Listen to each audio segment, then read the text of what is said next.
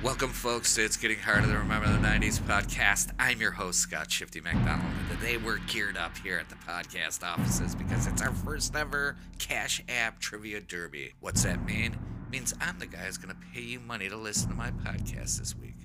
Here's how it works I'll ask one question from one episode three times. So there's three questions. You got to listen to three episodes. I don't care. Cheat, skim.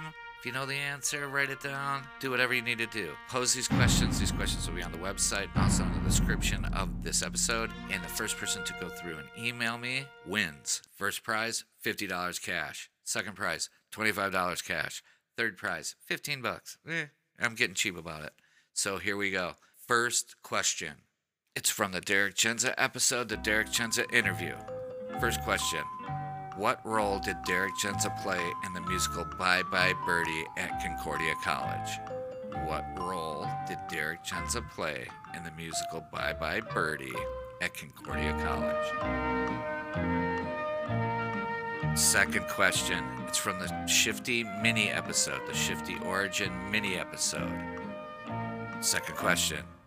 What type of store was Al Sutton in Matt Maguire's apartment above? Second question. What type of store was Al Sutton in Matt Maguire's apartment above?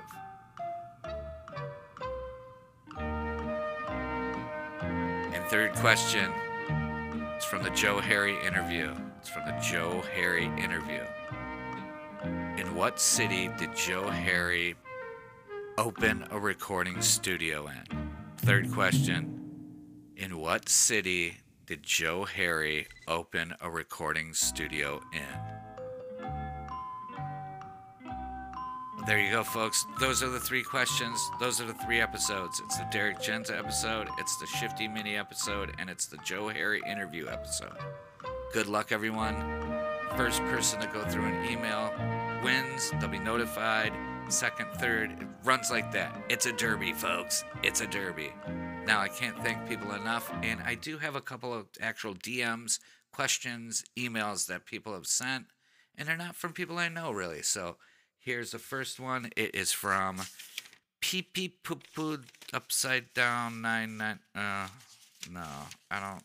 That's weird. Okay. Uh, I wrote these down like an old MapQuest thing to be real 90s about it. So, second question comes from I did Green River Murder. Mm, I don't like the name of that. Okay. So, third, you know what, folks? Good luck. Go to the website, listen to the episodes. It's Derby Day. This episode will go away in a week. You'll be notified if you win. Good luck and thank you again. And with friends like you, it's getting easier to remember the 90s. And here's a song by the band The Numbers.